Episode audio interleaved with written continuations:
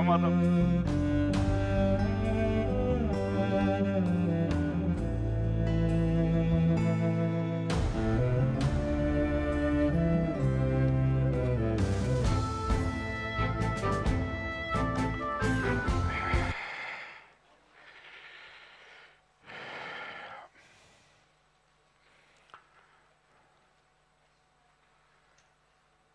Şairin karlı bir kış günü bir dostu uyandırmak diye bir şiiri vardı. Çok hoşuma giden bir şiir. Karlı bir kış günü. Soğuğa kara, tipiye, aldırmadan burada gelen tüm dostlar, sizi selamların en güzeliyle selamlıyorum. Ekranların başında bizi izleyen değerli kardeşlerimi de selamlıyorum. Türkiye'nin ve dünyanın her tarafından Kur'an'ın hayat yolculuğunda, yürüyüşünde ben de olayım. Bu kervana ben de katılayım. Bu yürüyüşe ben de tanık olayım, şahit olayım. Burada benim de izim bulunsun. Bu yolda benim de izim olsun. Ben de şahitliğimi göstereyim ve şahit olayım, şahit bulayım, şahit kılayım, şahit tutayım diyen tüm insanlara, tüm güzel insanlara selam olsun, sevgi olsun. Bugün Kur'an'ın hayat yolculuğu dersimizin 20 Mart 2022 41. ders. Evet, 41 kere maşallah. Ne kerameti varsa bu 41'in, onu ben de bilmiyorum. Kim uydurdu onu da bilmiyorum. Rakamlarda keramet arayanlardan değilim. Ama yine de 41 kere maşallah diyorum. Bugünkü dersimiz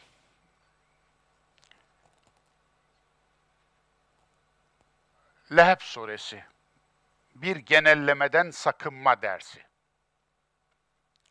Bu çok önemli, altı çizilesi bir başlık. Leheb suresi bir genellemeden sakınma dersi.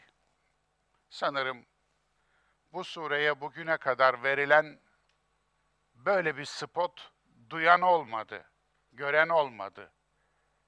Dolayısıyla bu spot sanırım ilk. Genellemeden sakınma dersi yani. Ya da Ebu Leheb bizdense ben bizden değilim dersi. Başlayalım mı? Evet, bu daha güzel oldu değil mi? Bismillah. Rahman, Rahim, Allah'ın adıyla, Allah adına. Merhameti sonsuz, özünde merhametli, işinde merhametli, özünde rahmetli, işinde merhametli Allah'ın adıyla. Tebbet yede Ebi Leheb. Ebu Leheb'in eli kurusun. Ebu Leheb kahrolsun. Değil. Ebu Leheb'in eli kahrolsun. Ve tebbe. Kurudu da. Kahroldu da.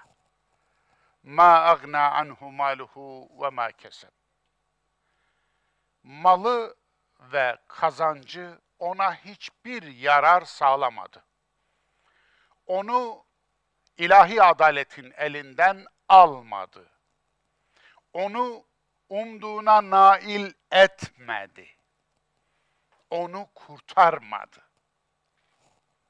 İki eli neymiş? Mal ve kazanç. O zaman Ebu Leheb'in malı ve kazancı kurusun. Ebu Leheb'in mal ve kazanç neymiş? Güç. Ebu Leheb'in gücü kurusun. Ebu Leheb kurumasın. Ebu Leheb var olsun ama onu yoldan çıkaran gücü kurusun. Ebu Leheb'i yoldan çıkaran gücü kurursa eğer Ebu Leheb geri kazanırız. Ebu Leheb'i kaybetmiş olmayız.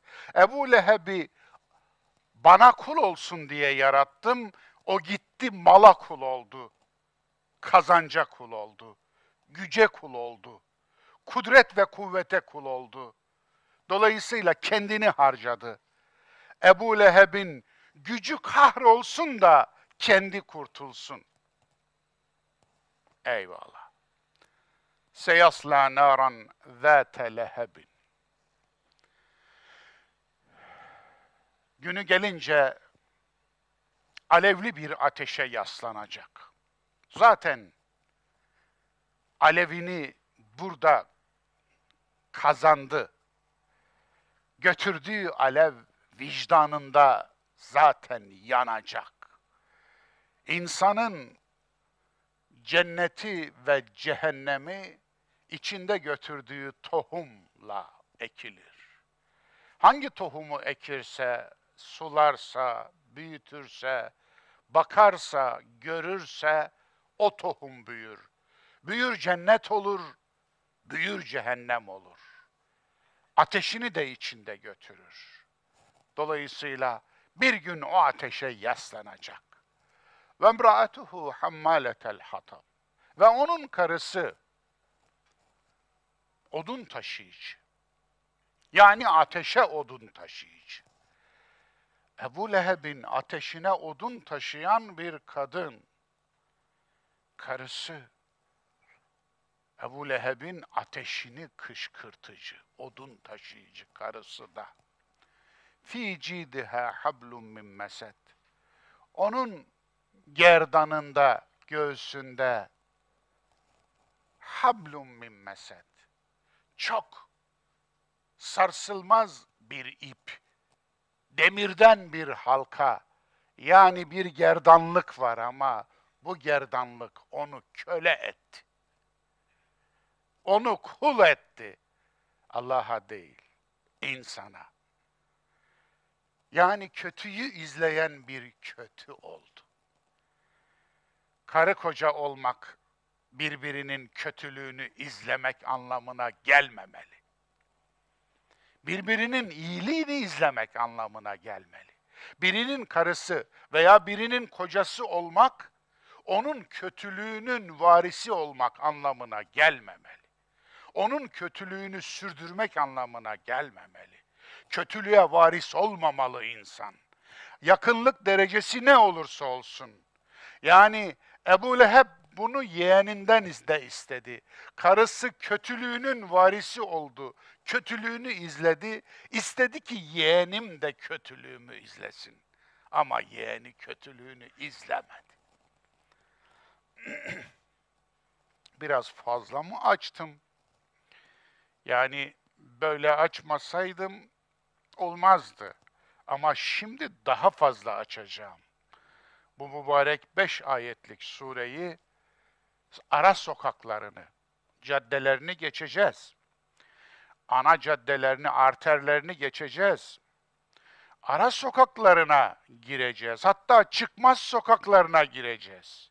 Oraları da seyredeceğiz. Hatta o sokaklarda bazı evlerin, kelimelerin kapısını tıklatacağız. Bazı kelimelerin içine gireceğiz. Oradan bakacağız. Burada ne varmış acaba? Bu hangi galeriyi temsil ediyor? Neyi temsil ediyor? O sokaklar cümleler, o kelimeler, o sokaklardaki evler. Dolayısıyla onların da o kelimelerin harfleri de o evlerdeki odalar. Bazen oralara da gireceğiz. Onun için hadi Bismillah.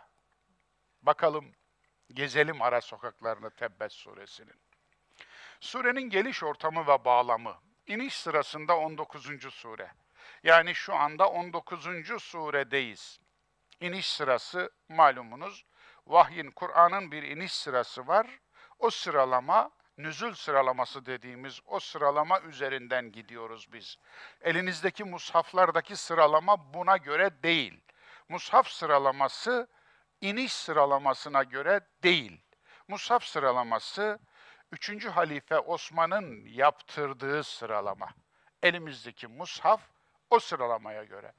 Elimizdeki mushafta Osman'ın sıralaması niye böyle yapılmışın cevabını bilen yok. Niçini bilmiyoruz. Neden hemen Fatiha'nın arkasına Bakara, Ali İmran, Nisa, Maide, En'am niye bunlar? Bunlar Medine'de geldi. Ta Medine'deki sureler neden Musaf'ın en başına alınmış? Oysa ki bunlar tabir caizse parantezi açan sureler. Bunlar tamamen muamelatla ilgili. Ama Mekki sureler temel ilkeler olan ahlaki ilkelerle, vicdani ilkelerle, akli ilkelerle, irade ilkeleriyle dolu. Yani esas olan o. Temelini neden yukarı çıkarılmış da bina ters döndürülmüş? Bu sorunun cevabını bilmiyoruz. Ancak bir takım değerlendirmeler yapabiliyoruz, yorumlar yapabiliyoruz. Onun için doğru olan indiği sıra. Peki indiği sırayı şaibesiz, hiç tartışmasız bir biçimde önünüze koyabilir miyim? Bu konuda çok çalıştım ama hayır. Koydum da şu anda benim de bir sıralamam var. Tarihte onu aşkın nüzül tertibi var. Başta İbn Abbas'ın, Hazreti Ali'nin, efendim Abdullah İbni Mesud'un ve ondan sonra işte bazı diğer bazı sahabilerin nüzül tertipleri var. Osman'ın da nüzül tertibi var ayrıca mushaf sıralamasından. Ama bu tertipler arasında farklar var. Hepsi birebir aynı değil. Yani Kur'an mutlaka bir tertibe göre indi.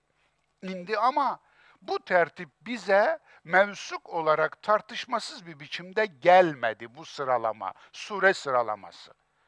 Dolayısıyla biz onu bir takım karineler yoluyla bulmaya çalışıyoruz. Ben bu konuda önce bir usul koydum. Usulü de mealimin girişindeki 33 sayfalık usul bölümünde yazdım. Kendi tertibimi neye göre yaptım diye. Ve ondan sonra da işte tertibimi ortaya koydum. Kendi tertibimde 19. sırada yer alıyor bu sure. Musab sıralamasında ise 111. sure. Maun, kafirun, tebbet biliyorsunuz. Bu sureden önce efendim kafirunu işledik, ondan önce maunu. Maunda bir tip vardı. Kimdi o tip? Namaz kılan dinsiz. Bunu biliyoruz artık. Maun suresi namaz kılan dinsiz diyor birine. Kim o? Bir, dezavantajlı sınıfları, ezilmiş, altta kalmış, efendim bir biçimde toplumun tabanında yaşayan, altında yaşayan, toplumun sırtına bindiği kesimleri ki onu temsil eden yetim orada. Yetimi itip kakan bir tip o. Dahası açı doyurmayan bir tip. Yani paylaşmayan bir tip. Servesi, serveti malı sanan, serveti mülkü sanan, emanet değil de mülk sanan ve serveti kimseye koklatmayan, servetle sınavı reddeden bir tip. Servet bir sınavdır. Servet bir emanettir. Ama bu tip serveti bir sınav olmaktan çıkarıyor, serveti bir mülkiyete dönüştürüyor ve kimseyle paylaşmıyor. Bu ikincisi. Dahası bu tip yardıma da engel oluyor. Yedinci ayet Maun. Dolayısıyla yardımı engelliyor. Garip. Yardımı engelleyen herkes bu tipe giriyor aslında. Şimdi yardım etmemek bir cinayet, yardımı engellemek bir bin cinayet. Düşünebiliyor musunuz? Birinin herhangi bir sebeple birine yardımını engellemek bin cinayet. Maun suresinin kapsamına giriyor. İşte böyle bir tip çiziliyor Maun suresinde. Ve söyler misiniz bu sorun o gündemi kaldı? Yani bugün böyle bir sorumuz yok diyebilir miyiz? Dolayısıyla yani bu sure tarihsel, konusu da tarihte kaldı. Bugün bizi ilgilendiren herhangi bir şey taşımıyor diyeniniz var mı? Dünyada böyle biri çıkabilir mi? Kur'an'a inansın inanmasın. Hatta Kur'an'a karşıt biri olsun. böyle bir şey söyleyebilir mi? Yani bugün insanlığın paylaşmakla ilgili bir sorunu yok. İnsanlığın altta kalanları ezmekle ilgili bir sorunu yok. İnsanlığın sınıf sorunu yok. Sınıf çatışması yok. İnsanlığın açlık, yoksulluk sorunu yok. İnsanlığın servet sorunu yok. Servetin adil paylaşımı, sosyal devlet, yani servetin adil paylaşımı sorununu hallettik biz diyen bir dünya var mı? Yok. O zaman Maun suresi tarihte kalmadı. Bugüne geliyor. Bugünün de sorunu. Aynı sorun devam ediyor. Çünkü insanın içinde zalim bir taraf var. İnsanın içinde bencil bir taraf var. İnsanın içinde narsist ve egoist bir taraf var. İnsanın içinde maalesef kötü bir taraf var. Bir taraf var. Onu terbiye etmezse, onu eğitmezse, onu yönetmezse, insan güdülerini yönetmezse, hırsını yönetmezse, şehvetini yönetmezse, öfkesini yönetmezse, içindeki o kıyıcılığı, zalimliği yönetmezse insan hem kendi başına hem insanlığın başına hem de yaşadığı toplumun başına bela olur. Dolayısıyla Maun'da tarif edilen tip bu. Kafirun suresinde de bir tip tarif ediliyor. Kul ya eyyuhel kafirun. Evet, Kafir deyince biz şimdi terim anlamıyla alıyoruz. Çünkü çocukluğumuzdan beri kulağımıza hep kafir terim anlamıyla yani bir ötekiler, karşı taraf, bizden olmayanlar, bizim gibi inanmayanlar, Müslüman olmayanlar vesaire böyle bir içeriği doldurulmuş ve ağzı mühürlenmiş bir paket olarak geliyor bize. Oysa ki bu surenin ilk indiği toplumda böyle bir terim anlamı yoktu. Terim anlamı yoktu.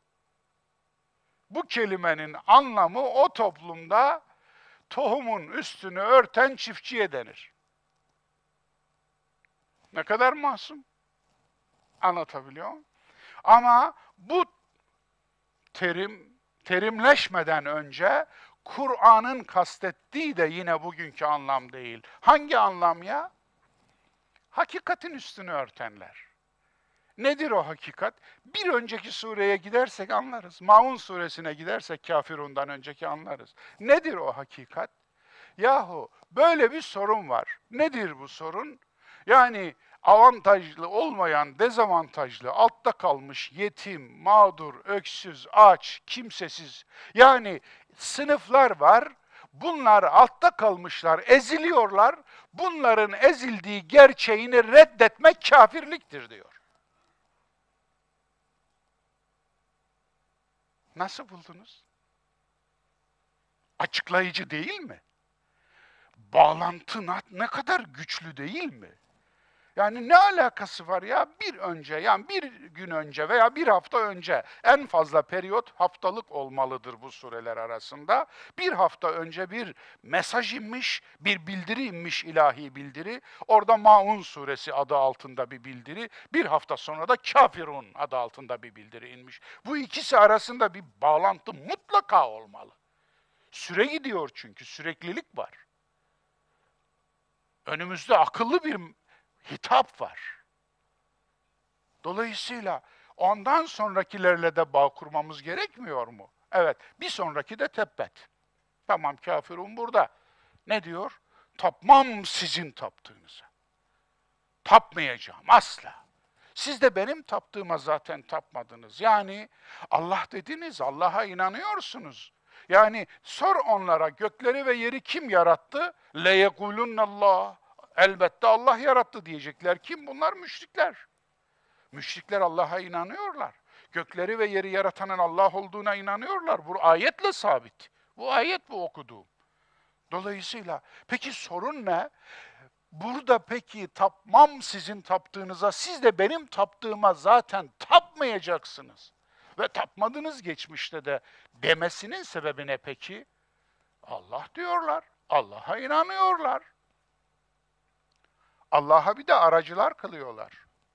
Bizi Allah'a şunlar, şunlar, şunlar ulaştıracak diyorlar. Evet, evliyalarını aracı edinmişler. Ved, Süva, Yegus, Ye'uk, Nasr. Beş tane put. Bunlar önceki kavimlerin velileriymiş. Veli diye inandıkları daha doğrusu. Bunlar evliya diye inandıklarıymış. Kur'an'da sayılan bu putlar. Dolayısıyla evliyalarını biz işte evliyalar yanlış bir kullanım da o kadar yaygın bir yanlış ki ben bile efendim bu yanlıştan vazgeçemiyorum. Evet. Evliya zaten çoğuldur. Evet. Velilerini Allah'a kendilerini ulaştıran bir aracı olarak görüyorlar. Kutuplarını, gavslarını, javslarını, cavslarını efendim. Ondan sonra Allah'ın bazı sıfatlarını insanlara yakıştırıyorlar. Allah'ın bazı sıfatlarını insanlara yakıştıklarında insanları Allah'ın yerine koyuyorlar. Allah'ın yerine koydukları insanlardan Allah'tan korkar gibi korkuyorlar. Allah'ı yüceltir gibi yüceltiyorlar. Allah gibi bakıyorlar onlara. Onlara Allah gibi bakınca onlar Allah olmuyor, şeytan oluyor. Onlar başlarına bela oluyor. Hem kendi başlarına hem başkalarının başlarına. Ve onlar Allah'tan Allah'tan rol çalıp Allah gibi yapmaya kalkınca Allah olamıyorlar ama şeytan olabiliyorlar. Allah olmaya kalkan her insan Allah olamaz ama şeytan olması garantidir.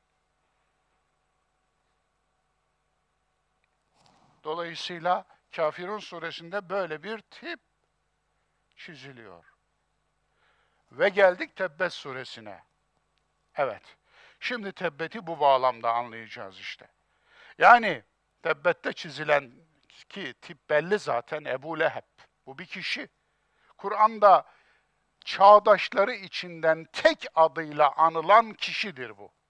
Üstelik de peygamberin amcasıdır. Çok ilginç. Kur'an'da çağdaşlarından iki kişinin ismi geçer. Biri olumlu, biri olumsuz. Olumlu geçen Zeyd, olumsuz geçen Ebu Leheb. Zeyd azatlı köle, altta kalmış, dezavantajlı sınıf, mağdur, mazlum. Ebu Leheb ise gadir, yani zalim, yani müstekbir, yani burnu havada, kibir abidesi, yani narsist, yani sadist. Aklınıza ne gelirse söyleyebilirsiniz ve tabii ki makyavelist. Narsist ve sadist mutlaka makyavelist olur. Dolayısıyla yani amacına ulaşmak için her şey mübah. Pazarlık yapar. Göreceğiz.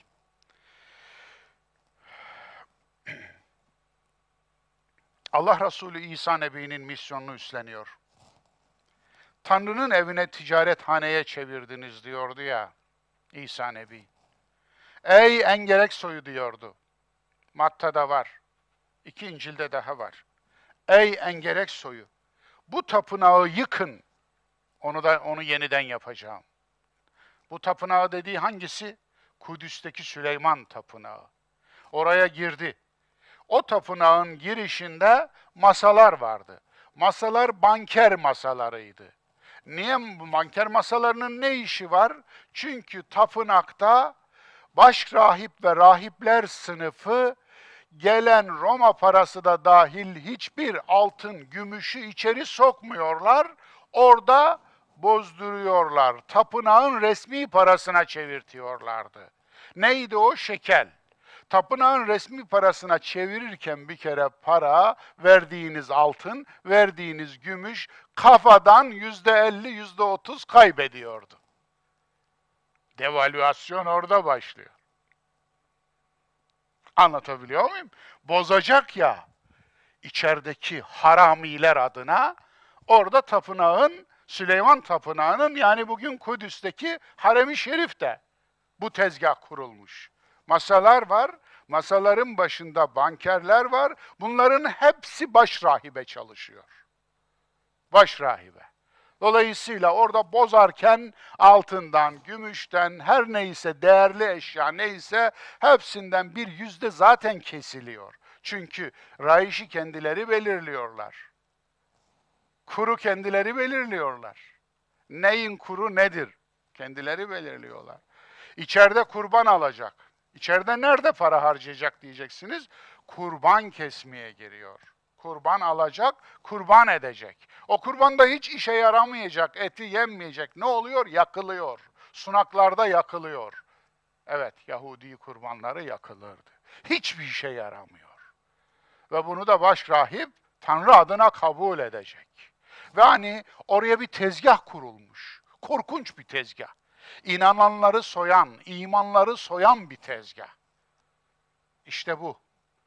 İsa'nın yıktığı o masalar, Allah Resulü'nün de yıktığı Mekke'de masalar vardı.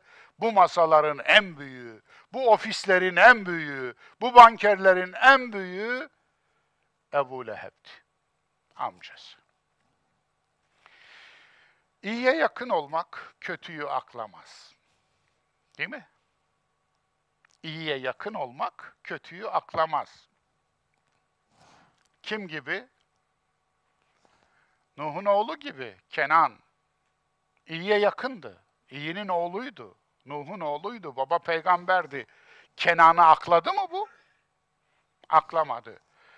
Babaya örnek var. İbrahim'in babası Azer. Peki oğlu peygamberdi. Babayı akladı mı oğlunun peygamber olması? Babayı kurtardı mı? Kurtarmadı. Kocaya örnek var. Asiye. Firavun'un aziz karısı, azize karısı. Muhteşem bir kadın bu. Tahrim suresi 11. ayete bakın. Bunun hayatı bir ayette nasıl özetlenmiş görün. Ya Rabbi diyor işkence altında kocasının kötülüğünü takip etmiyor, kocasının zulmünü takip etmiyor. Sarayda yaşayan bir kraliçe bu. Bir kraliçe. Sarayda yaşıyor, tacı başında ama tacını da, sarayı da, konforu da bir tarafa atıp ben senin zulmüne alet olmayacağım diyor. Yiğitliğe bakar mısınız? Şehide ne veriyor bu uydurulmuş dinciler? Kaç huri veriyorlardı? Peki Asiye bu işkence altında öldü. Bu da şehit midir sizin zihniyetinize göre? Şehit olması lazım. Buna ne var?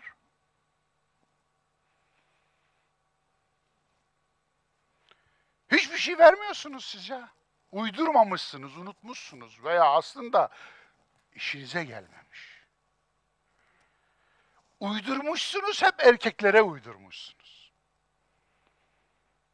Evet, yakalandınız. Yakalandınız. Sahtekar olduğunuz nasıl ortaya çıkıyor bakınız. Bunların uydurma olduğu nasıl ortaya çıkıyor? Böyle bir Allah olur mu?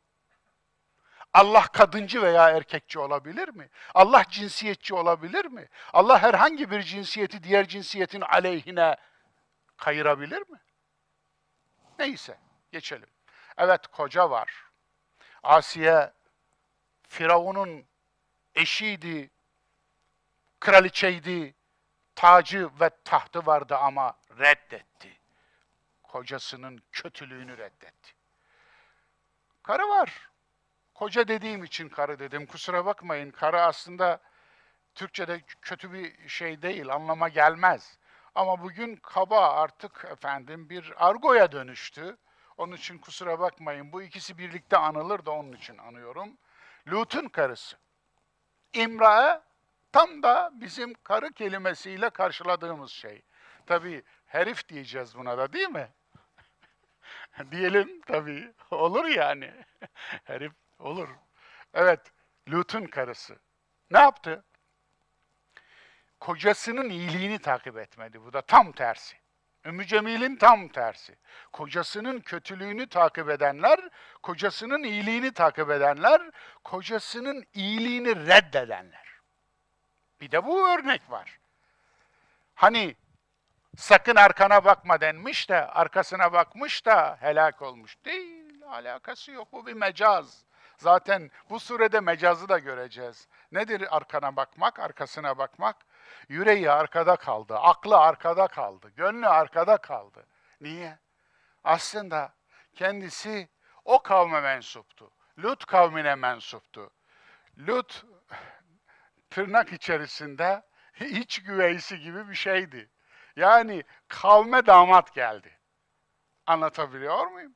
O kavme damat geldi. Dolayısıyla ve görevlendirildi.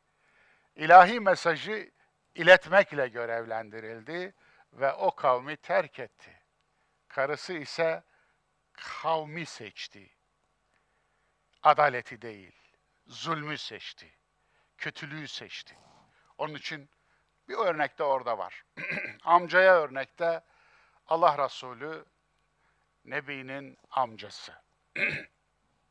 İşte gördünüz değil mi? İyiye yakın olmak kötüyü aklamaz. Burada ne diyor aslında? Babanız peygamber olsa, oğlunuz peygamber olsa, kocanız peygamber olsa, yeğeniniz peygamber olsa, siz istemedikçe, talep etmedikçe hidayet yok.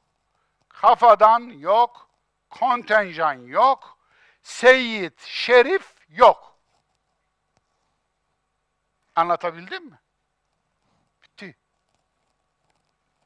Kur'an'da geçen vahye çağdaş iki isim. Ebu Leheb, ezen, zalim, kibirli, azgın, Zeyd, hürken köleleştirilmiş, ezilen, mazlum, mağdur, azatlı biri söylemiştik. Bir de okumuş olalım. Ebu Leheb kimdir? Asıl ismi Abdüluzza. Ebu Leheb ismi değil. Lakabı. Kur'an'ın verdiği bir lakap olduğunu sanmıyorum. O gün kullanılan bir lakap olsa gerek. Bu da kim denmemiş çünkü. Al yanaklı anlamına geliyor. Leheb alev demek. Ebu Leheb Alev'in babası demek. Alev babası. Al yanaklıymış yani beyaz tenliymiş veya kırmızı tenliymiş.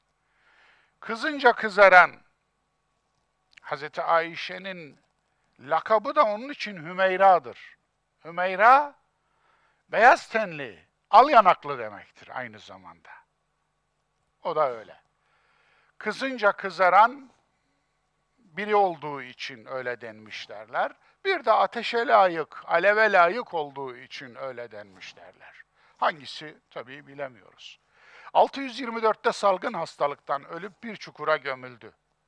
Kalaslarla itildi çukura çünkü hastalık bulaşmasın istiyordu. Hiçbir evladı, yakını da yanına yaklaşamadı. Aslında bunda bir gariplik yok. Bu Ebu Leheb'e has bir şey de değil. İşte günümüzde gördük efendim salgın hastalıktan dolayı ki geçmişte veba salgınlarında da çok görülen bir şey ama tarihsel olarak bir kimliği var. Böyle. Allah Resulü'nün amcası olur. Evet. Öz amcası diyecek miyiz? Anneleri ayrıydı Abdullah'la. Resulullah'ın babası Abdullah'la Ebu Leheb'in annesi aynı anne değil. Ama babalar elbette ki aynı.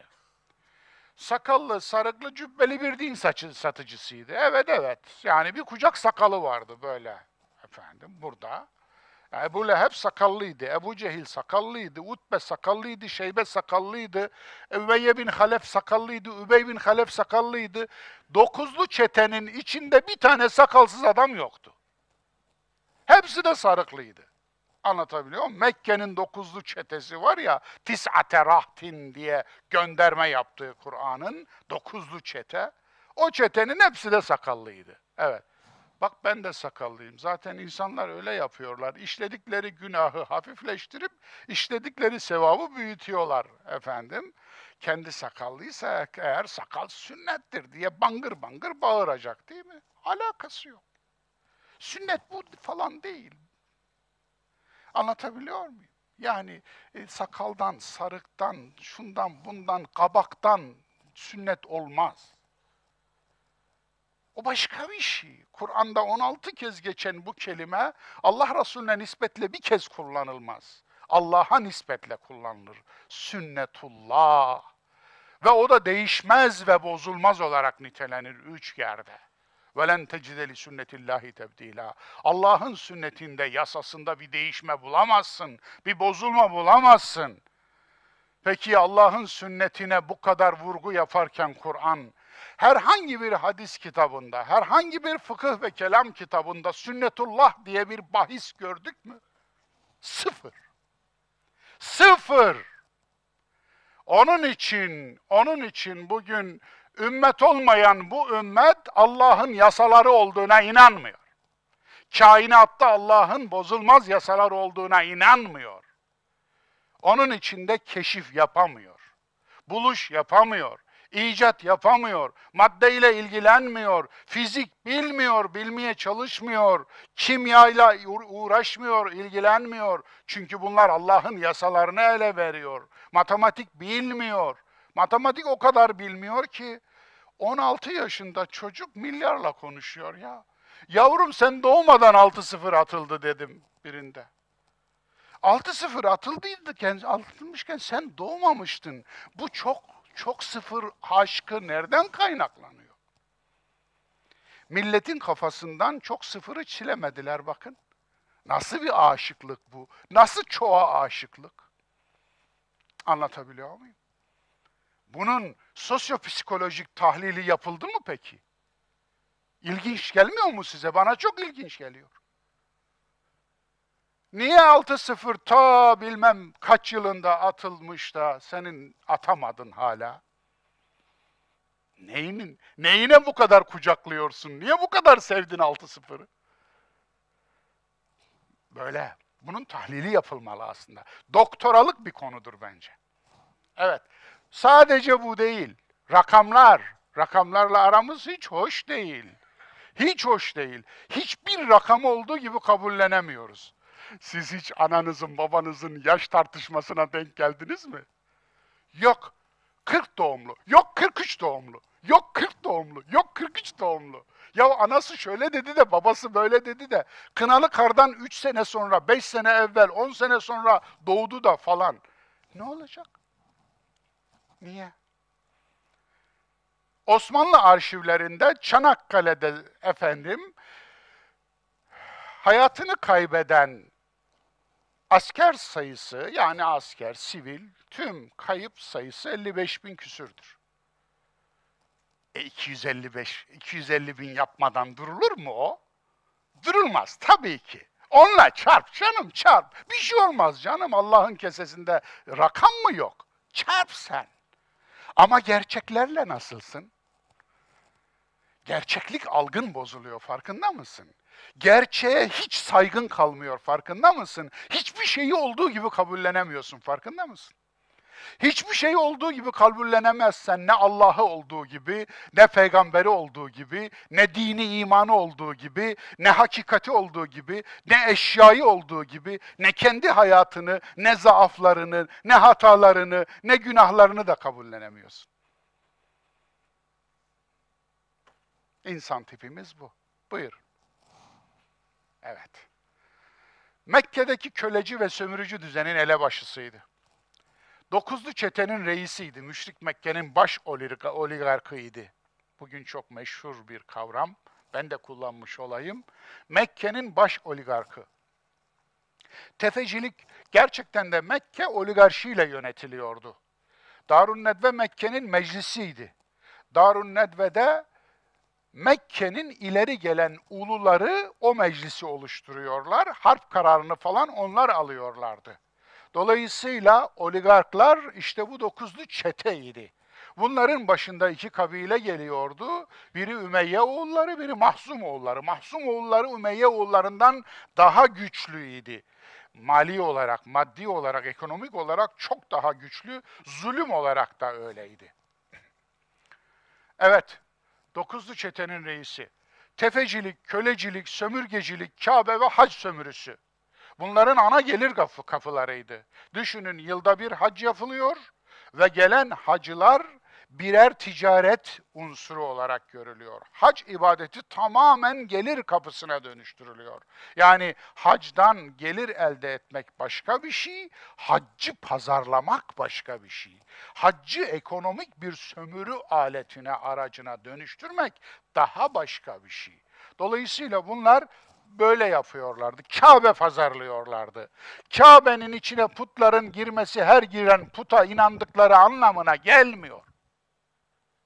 360 put vardı diyorlar. Yok Kitabul Esnam'da saydım ben 26 put çıktı çıka çıka.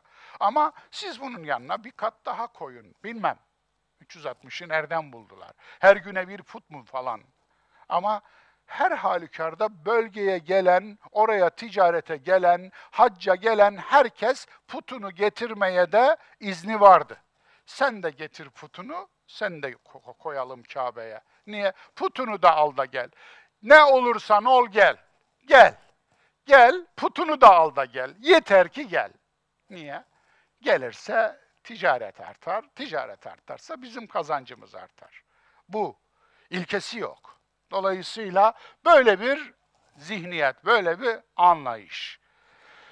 Ve işte bir sömürü haline getirmişlerdi gerçekten. Taif'te üzüm bağları vardı. Özellikle Ebu Leheb'in. O bağlardan şarap işlikleri vardı. Şarap yapılıyor ve bölgeye dağıtıyor, bölgeye satıyor idi bunları. Tabii bunun dışında büyük 2000 develik kervanlar kaldırıyor idi. Gazze'de ofisi vardı. Çok ilginç değil mi? Mekke Gazze arasında mekik dokunuyor idi. Unutmayın Allah Resulü'nün babası Abdullah yani gerçeğe en yakın rivayet onun Gazze'de vefat ettiği der. Ticari, ticari bir sefer için Gazze'ye gitmişti, Gazze'de vefat etti. Bir rivayette Medine'de vefat ettiğine dairdir ama eğer Medine'de vefat etseydi, vefat eden annesinin mezarını bugün bildiğimiz gibi babanın mezarında biliyor olmamız lazımdı diye düşünüyorum. Evet. Sasani ve Bizans sarayında itibarı ve dostları vardı. Ebu Leheb'in. Muhafazakar atalar dinine inanır, kendini İbrahim Nebi'ye nispet ederdi. Evet Ebu Leheb ilginçtir. Hepsi öyledir. Mekke müşriklerinin tamamı atamız İbrahim bizim atamızdır, onun dinindeniz derlerdi. Evet. Biz İbrahim'in dinindeniz. Yani biz şu dindeniz, biz şuna inanıyoruz demekle ona inanıyor sayılmıyor işte. Sizin kendiniz için ne dediğiniz değil, Allah'ın sizin için ne dediği önemli. Amca Ebu Leheb'in yeğeniyle ilişkisi. Affedersiniz.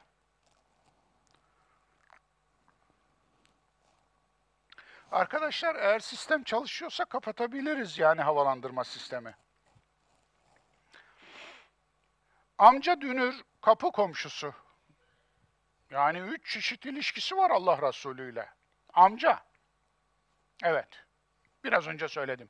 Dünürü Resulullah'ın. Nasıl dünür? Resulullah'ın iki kızı Ebu Leheb'in iki oğlunda. İki kez dünür. Anlatabildim mi? Aynı zamanda da kapı komşusu Ebu Leheb'le Allah Resulü.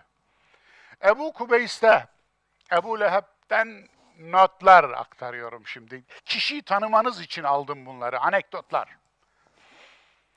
Allah Resulü ile ilişkisinde öncesinde bir problem yok öncesinde. Yani Resulullah'la kan davalı falan değil. Yani Allah'ın Resulü olmadan önce Abdullah oğlu Muhammedken Ebu Leheb'in Abdullah oğlu Muhammed'le arası iyi. İyi ki iki kızını vermiş. İyi ki iki oğlunu vermiş. Onun kızlarını almış, istemiş yani. Dolayısıyla arası çok iyi. Abdullah oğlu Muhammed'le arası olan amcanın Muhammedur Resulullah arası niye kötü? Bu ayrımı vermek için buna e, bunun üzerinde durdum. Yani Abdullah oğlu Muhammed'i seven Ebu Leheb Muhammedur Resulullah'a niye nefret ediyor? Problem bu. Bu soru önemli. Evet. İlk tepki burada. Nerede? İlk vahiy alınmış. Allah Resulü bugün işte Ebu Kubeys de kalmadı değil mi? Yerinde saray duruyor. Bugünkü sarayın olduğu yerde bir tepe vardı. O tepenin ismi Ebu Kubeys Tepesi. Kabe'nin dört tarafında dört tepe var zaten. Birinde Sebir Dağı var. Birinde Hint Dağı var. Dolayısıyla Ebu Kubeys Dağı da bir tarafında. Biliyorsunuz işte hacıların otobüslerinin kalktığı, yaslandığı dağ o Ebu Kubeys Dağı. Orada topladı. Bir yemek verdi Resulullah. Ondan sonra dedi ki Allah'ın vahyi var, size mesajı var, şu şu şu. Ebu Leheb ilk tepki gösteren oydu. Hay kahrolası. Bizi buraya bunun için mi topladın? Dert ne? Ya bir, bir dinleyelim değil mi? Bir anlayalım, bir duralım. Ne diyor? Yeğenim ne diyor? Neye çağırıyor? Ne istiyor bizden? Yeğenimin Tanrısı bizden ne istiyor? O bizim de Allah'ımız. Acaba lehimize mi, aleyhimize mi? Yok böyle bir şey yok. Anlamın peşinde herhangi bir de talebi yok Ebu Leheb'in. Ebu Leheb'lerin hepsi böyledir. İstikrarı savunuyor yani. İstikrar adamı. Niye? İstikrar dediği aslında kendi kesesine çalışan değirmen. Anlatabiliyor muyum? Düzenme, dümen bozulmasın istiyor. Sömürü bozulmasın istiyor. Çark kurulmuş, tıkır tıkır işliyor. Ve biri çıkmış çarkın içine taş atıyor. Çarkı durduracak. Sen misin çarkın içine taş atan? Çarkın içine sopa sokan, demir sokan. İşte bu. Hay kahrolasın. Adam satıcılık. Ebu Leheb'in çok iyi bildiği bir şey bu.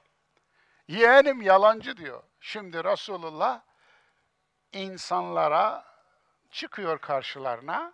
Söylediği sadece demin okuduğumuz ayetler, sureler ya. Yani Maun suresi. Ya okuyor yani.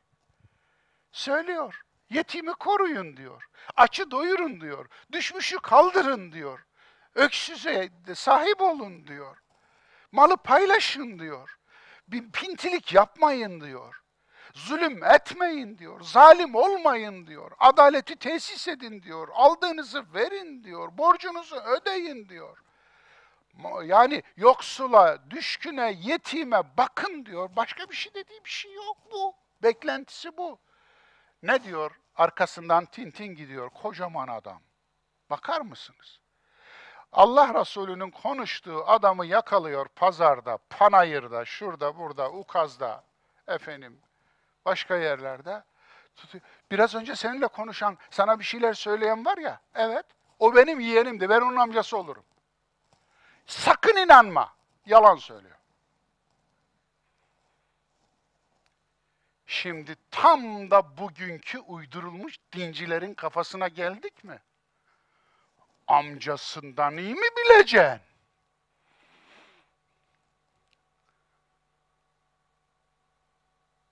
Ben de babamla din konusunda hiç anlaşamadım. Hiç.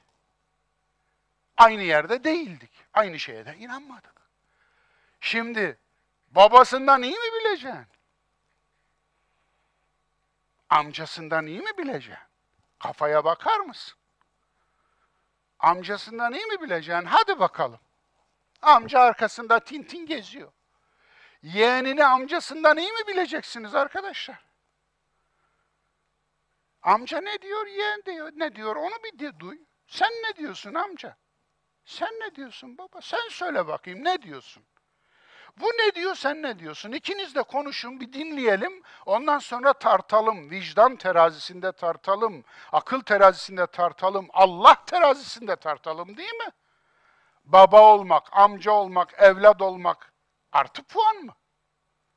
Bir insanın hakikatte olmasının garantisi mi? Yok, hiç değil. Her şey olabilirsiniz. Ama adam olamayabilirsiniz. Her şey olabilirsiniz ama Adil olamayabilirsiniz. Her şey olamay olabilirsiniz ama hakta olamayabilirsiniz. Evet. Parayla Mekke'nin serserilerini tutup yeğenini taşlattırdı. Nasıl bir şey bu? Amcaya bakar mısınız? Üstelik iki kızı iki oğlunda. Gelinleri düşünün dünürünü taşlatıyor. Yeğenini taşlatıyor. Evet.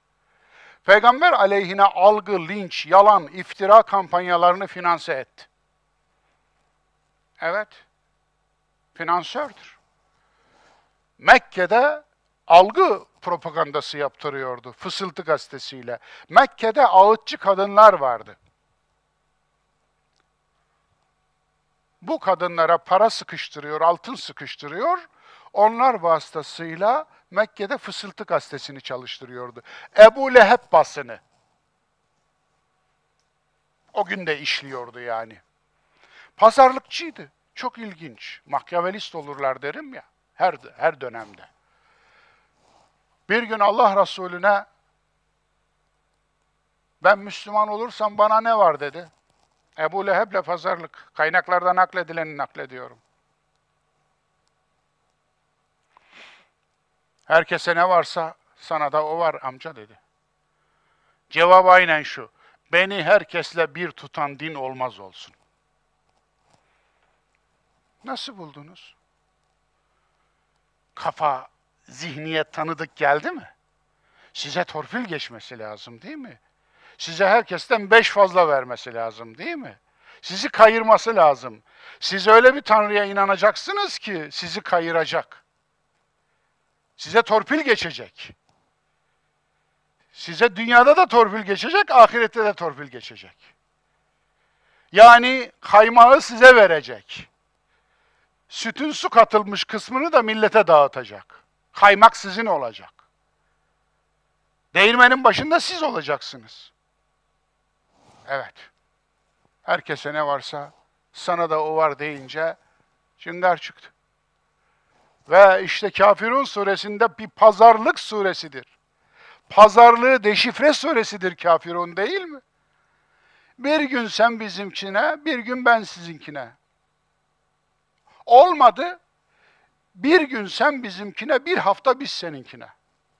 Olmadı, ya tamam düştük, daha da indik.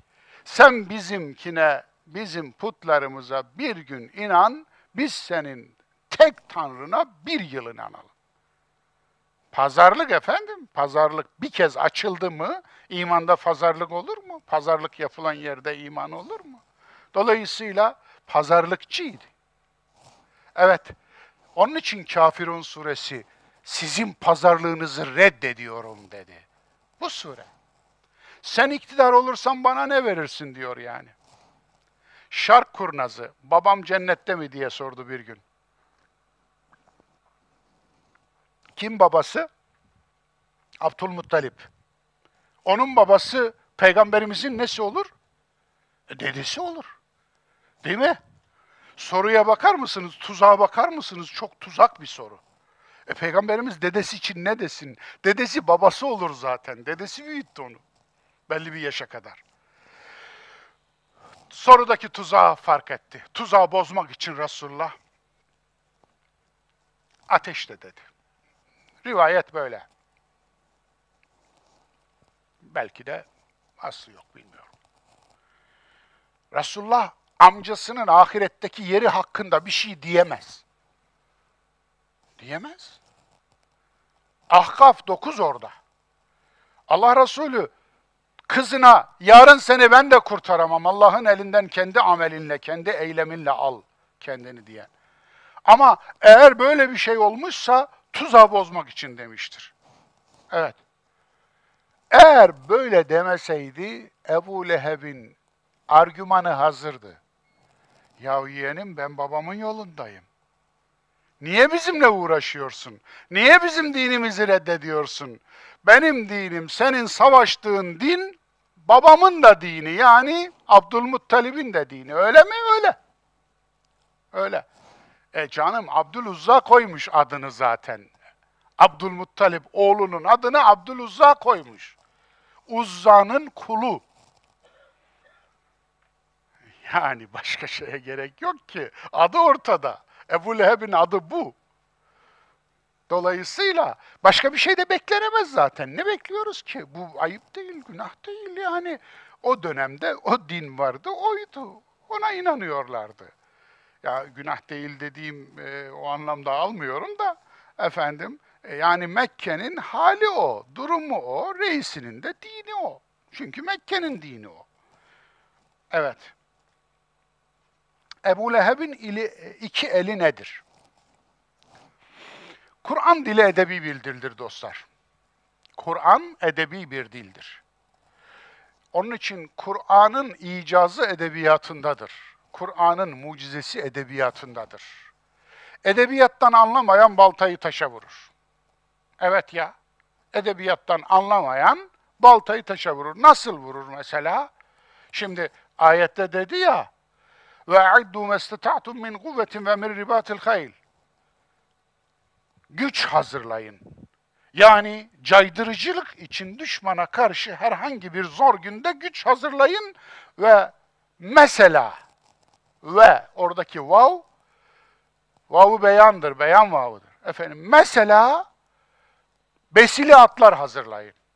Şimdi bu ayet ya, ayetin dediği dedik arkadaş. Onun için kıyamete kadar bir numaralı savaş aracı attır. Bunu diyen gördüm de onun için. Anlatabiliyor muyum? Al sana literalizm. Korkunç. Ee, Kur'an'da ihramdan çıkınca avlanın ayeti de var. Ha? Festadu. Emir hem de. Emir fiil. Avlanın. Düşünebiliyor musunuz? 5 milyon hacı. İhramdan çıkıyorlar.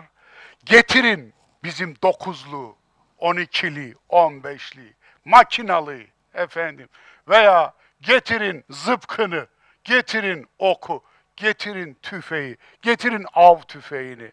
E ne yapacağız? Avlanacağız. Av nerede? 5 milyon avı nerede bulayım ben sana? Sinek avlasan sinek yetmez. Görüyorsunuz değil mi? Öyle bir şey değil Kur'an. Kur'an öyle bir şey değil. Anlatabiliyor muyum? Yani talimname falan değil, askeriye talimnamesi değil. Dolayısıyla Kur'an'ı böyle ele alan literalist mantık, işte selefi mantık böyle bakar, işte Türkiye'de de bunun e, benzerlerini görüyoruz, bazı yapıları görüyoruz. Efendim, öyle değil işte. Evet. Ayet otomatı olmak versus maksadı anlamak. Evet. Ayet otomatı olmak bir tarafa, maksadı anlamak bir tarafa. Ayet otomatı nasıl bir şey olurdu olsaydı? Şöyle düğmesine basıyorsunuz, ayet okuyor. Ayet dökülüyor mübarekten. Şimdi basıyorsunuz patı patı patı patı patı patı. Ayet. Ağzından ayet dökülüyor. Bu mu yani? Kur'an adamı olmak bu mu? Ağzından ayet dökülmek mi? Benim bilgisayarın ağzından dakikada bilmem kaç yüz tane ayet dökülüyor ya. Cep telefonum hafız siz ne diyorsunuz ya? Allah Allah. Yani cep telefonum benim telefonum olduğuna göre her hafızda akrabasından 70 kişiyi cennete götüreceğine göre ben garantiyim arkadaşlar. Ben garantiyim. Efendim. Görüyorsunuz değil mi? Bu değil ayet otomatı olmak, değil Kur'an adamı olmak. Kur'an'ın mücadele ettiğiyle mücadele etmektir. Kur'an yoksullukla mücadele etti, sen de et. Kur'an zulümle mücadele etti, sen de et. Kur'an Firavunlukla, Ebu Leheblikle mücadele etti. Sen de et. Kur'an kibirle mücadele etti. Sen de et. Kur'an sömürüyle mücadele etti. Akılsızlıkla mücadele etti. Sen de et. Kur'an cehaletle mücadele etti. Sen de et. Görüyorsun. Bunu yaparsan Kur'an adamı olursun ağzından otomat gibi düğmesine basılınca, ayet dökülünce Kur'an adamı olmaz. Evet. Amaç rehberliktir. Tüm edebi sanatlar rehberlik için kullanılır. Kur'an'ın amacı nedir? Rehberlik. Hidayet kelimesi rehberlik ifade eder. Rehberlik demektir. Hidayet rehberlik. Kur'an rehberlik için gönderilmiştir. İnsana rehberlik yapar. Dedim ya, Vahyin amacı akla yardımcı olmak, dinin amacı insana yardımcı olmak, ibadetlerin amacı ahlaka yardımcı olmaktır. Unutmayın. Onun için ana kitap kainat Kur'an'ıdır. Kur'an yardımcı kitaptır. Ana kitap kainat Kur'an'ıdır. Sen de kainat Kur'an'ın bir parçasın. Sen de aslında Kur'ansın, insan Kur'an'ı. Kendine iyi bak. Hoşça bak zatına kim zübdeyi alemsin sen. Şöyle dön de kendine iyi bak. Alemin özüsün. Merdumi dideyi ekfan olan Adem'sin sen. göz bebeği. Evet. Şimdilik, şimdilik diyelim biz buna kainatın göz bebeği. İnşallah başkaları da çıkar da bu kadar kibirlenmeyiz. Kainatta tekiz demeyiz. Ben var olduğuna inanıyorum. Ayet otomatı olmak ha demiş ama evet amaç rehberliktir. Tüm edebi sanatlar, mecaz, teşbih, drama, istihare, mübalağa, yemin bu amaç uğruna kullanılır. Neden Ebu Leheb kurusun değil de iki eli kurusun? İşte genellemekten sakınma dersi burada geldi dostlar. Genellemekten sakınmak. Ya Araplardan adam olmaz. Genelledin. Genelledin arkadaş. Arap'ta kalksa Türklerden adam olmaz, Türklerden Müslüman da olmaz dese o da genelledi. İranlılardan adam çıkmaz. Genelledin. Genelledin. Say gitsin. Kayseri'den şu olmaz. Karadeniz'den bu olmaz. Lazlardan bu olmaz. Çerkezlerden bu olmaz. İngilizlerden bu olmaz. Fransızlardan bu olmaz. Amerikalılardan bu olmaz. Avrupalılar. Al hepsi genelleme, hepsi çöplük. Çöp bu. Böyle bir düşünce olmaz. Böyle bir düşünceyi kendine yakıştırıyorsan her türlü genellemeye müstahak olursun. Bir başkasının da genelleme yapmasına müstahak olursun. Bu bir kere hem zaaftır, hem zulümdür, haksızlıktır. Her genelleme haksızlıktır. Ha diyeceksin ki Allah'ın Mustafa kulu sen de şimdi genelleme yaptın. Her genelleme haksızlıktır dedin. Buna da totoloji diyorlar işte efendim. Dolayısıyla haklı olan genellemeler var mıdır bilmiyorum. Her zulüm kötüdür. Alın size haklı bir genelleme. İyi bir zulüm var mıdır? Yoktur. Her şirk kötüdür. Evet, demek ki bazı genellemeler olması gerekiyor. Evet. Dolayısıyla genellemekten kaçınmak, özellikle insan hakkında yargıda bulunurken, insan grupları, insan ırkları, insan coğrafyaları, insan e, işte e, ne kültürleri vesaire vesaire vesaire. İnsanlar hakkında yargıda bulunurken toptancı, süpürücü her davranış zulümdür. Haksızlıktır. Genelleme. Evet. Genellemeye karşı öğüde bakar mısınız? Ebu Leheb kurusun demiyor iyi mi? Malı kazancı kurusun diyor. İki el mal ve kazanç. Mecaz bu. Evet. Maldan mecaz, kinaye. Evet. Kazançtan kinaye. Diyelim ki benim bir sözüme katılmadınız. Değil mi? Bir sözüme katılmadınız. Diyelim ki tamam Haç suresinin 40. ayetine itibarınız yok. Mabetler Allah'ın koruması altındadır diyen ayete itibarınız yok. Tamam, benim bu ayete itibar ederek kurduğum Ayasofya konusundaki görüşüme katılmadınız. Katılmayabilirsiniz. Bu sizin bileceğiniz bir şey. Yani ben hata da edebilirim kaldı ki. İnsanım nihayetinde. Her görüşüm isabetli değil. Onun için bakınız ondan 12 sene evvel atalar dininden vermişim cevabı. Ondan sonra Kur'an'dan öğrenmişim, ayeti görmüşüm, bakmışım. Aa Kur'an öyle demiyor ve Kur'an farklı söylüyorsa Mustafa İslamoğlu'nun görüşünün Allah belasını versin demişim. Onu atmışım, Kur'an'ın görüşünü almışım. Sen şimdi bana çöpten karıştıra karıştıra bulup eski Mustafa İslamoğlu'nu mu göster? Eski Mustafa İslamoğlu'nun senin nezdinde bu kadar hatırı varsa yenisi niye böyle kötü? Sen nasıl bir tutarsızsın? Tamam, hadi beğenmedin diyelim. O sözümün içine bütün sözlerimi sarıp atmak da ne? Benim sözüm ondan ibaret değil ki. Benim binlerce, yüz binlerce sözüm var. Ben ömrünü, ömrünü hakikati, öğrendiği hakikatleri paylaşmakla geçiren bir insanım. Hem de bila bedel. Sizin huzurunuza gelmek için iki haftalık bir ders hazırlıyorum. Farkında mısınız?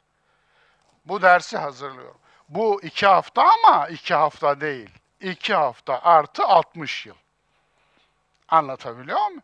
Tamam. Peki ben buraya geldiğim için para alıyor muyum?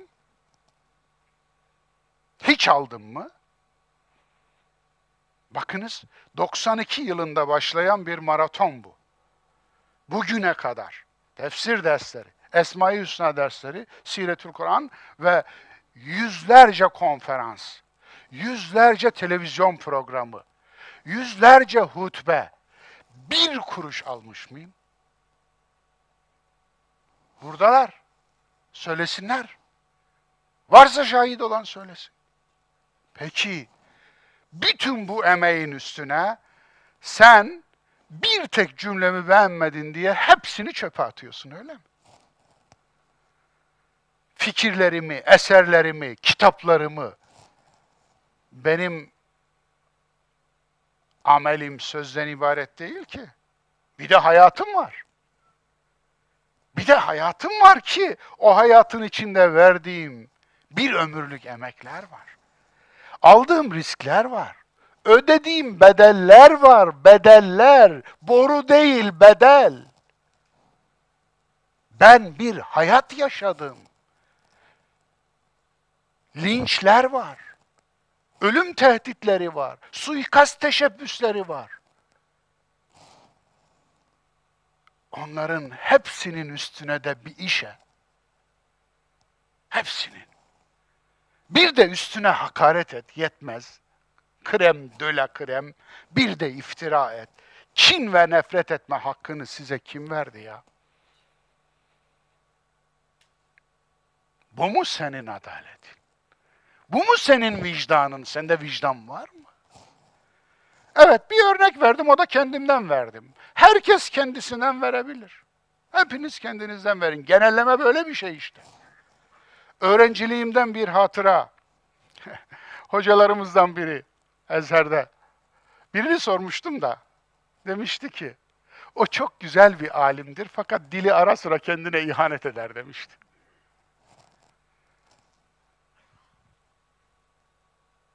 Ben de dersten sonra, derste söylemedim de, dersten sonra, hocam dedim, siz şu şu şu görüştesiniz, fakat dedim, şu şu şu görüşünüz, şu şu şu kaynağa göre yanlış. Efendim, eğer ben yanlışsam beni düzeltin. Yok efendim, eğer ben doğru söylüyorsam hocam dedim, teslim edin hakkımı. Adam yiğit çıktı, iyi mi? Haklısın dedi. Benim de dilim bazen bana ihanet eder dedi. Çok hoşuma gitmişti. Hangimizin dili bazen kendisine ihanet etmez ki? İnsanız nihayetinde değil mi? Surenin dili nefret dili mi? Şefkat dili mi? Bu çok önemli dostlar.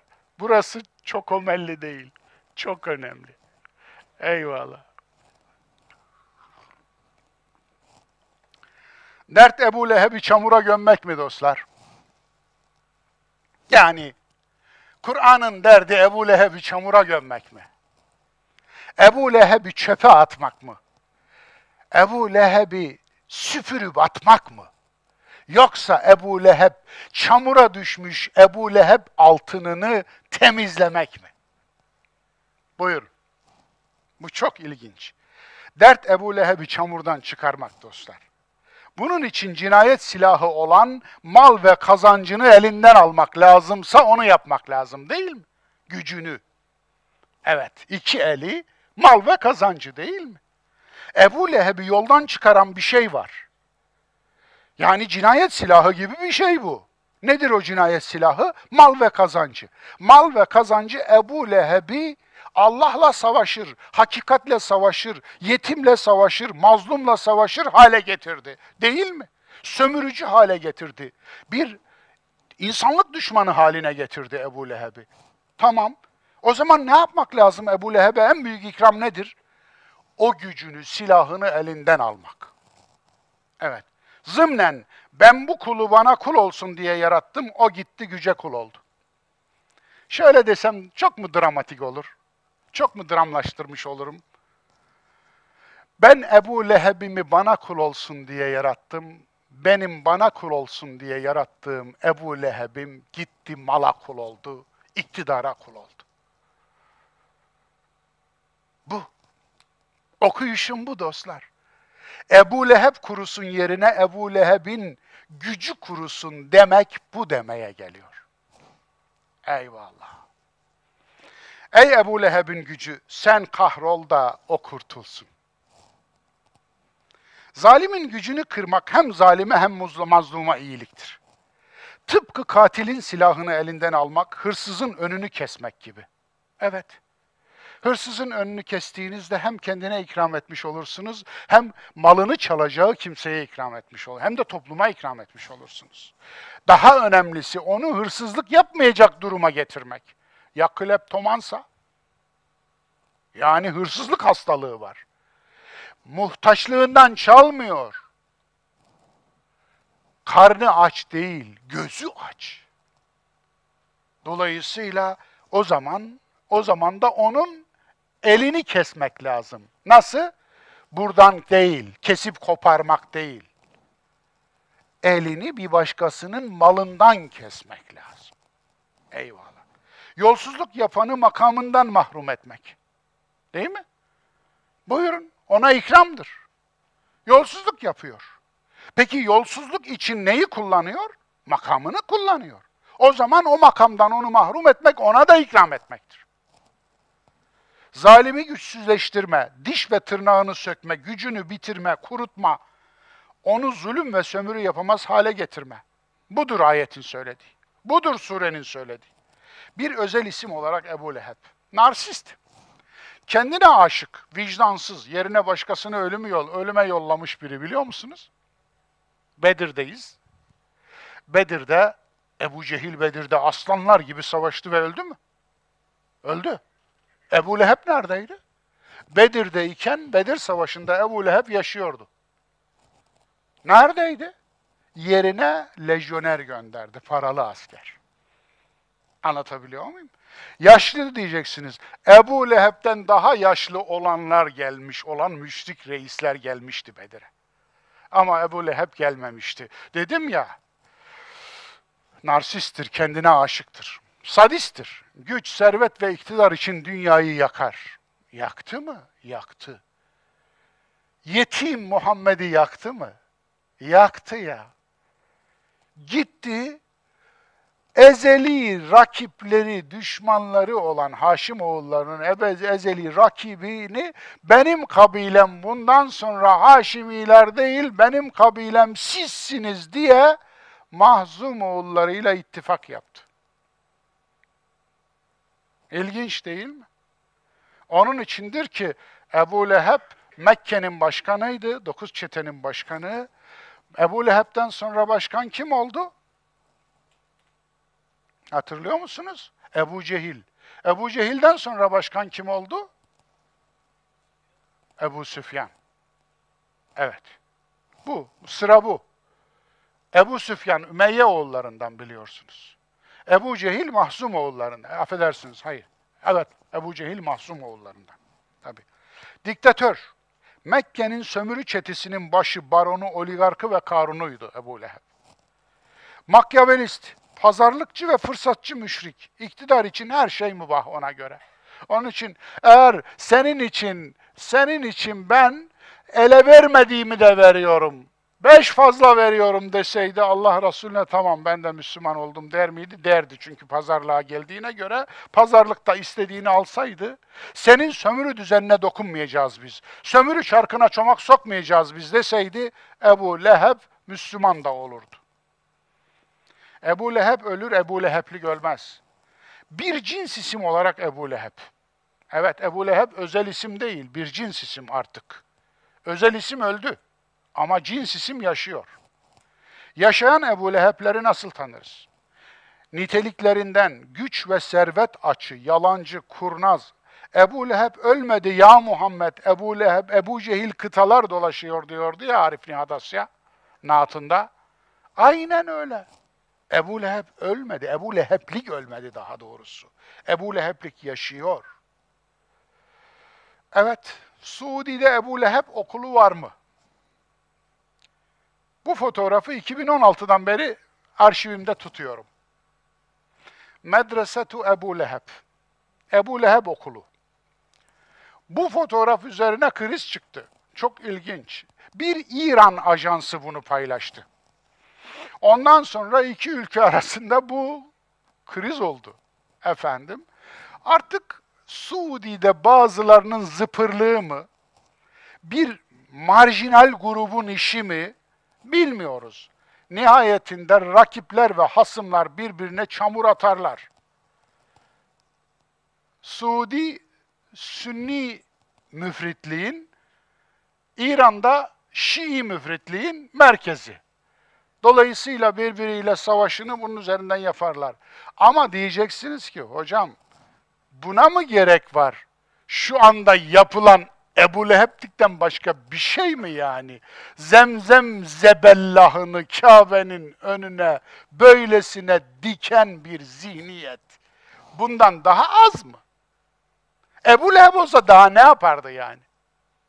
Diyelim ki Ebu Leheb bugün Suudi'ye geldi, onu başkan yaptık. O günkü Mekke'de çetelerin başkanı olduğu gibi bugünkü de Suudi'de başkan oldu. Kral oldu. Ne yapardı?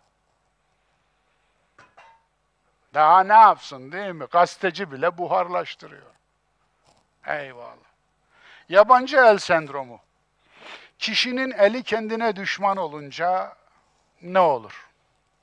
Evet, yabancı el sendromu. Böyle bir sendrom varmış. Yüzyılın başında, 20. yüzyılın başında böyle bir e, literatüre geçmiş vakalar var. Çok ilginç. İnsanın beyni iki yarım küre biliyorsunuz. Sağ yarı, sol yarı. İki yarıyı birbirine bağlayan o bağ, korpus kalozum deniliyor. O aradaki bağ. Onu kesince ne olacak diye Mengele tipli doktorlar 20. yüzyılın ilk yarısı ilk yarısında deneyler yapmışlar. Onu kestiklerinde yabancı yabancı el sendromu ortaya çıkmış. Ama beyin o eksikliği giderinceye kadar.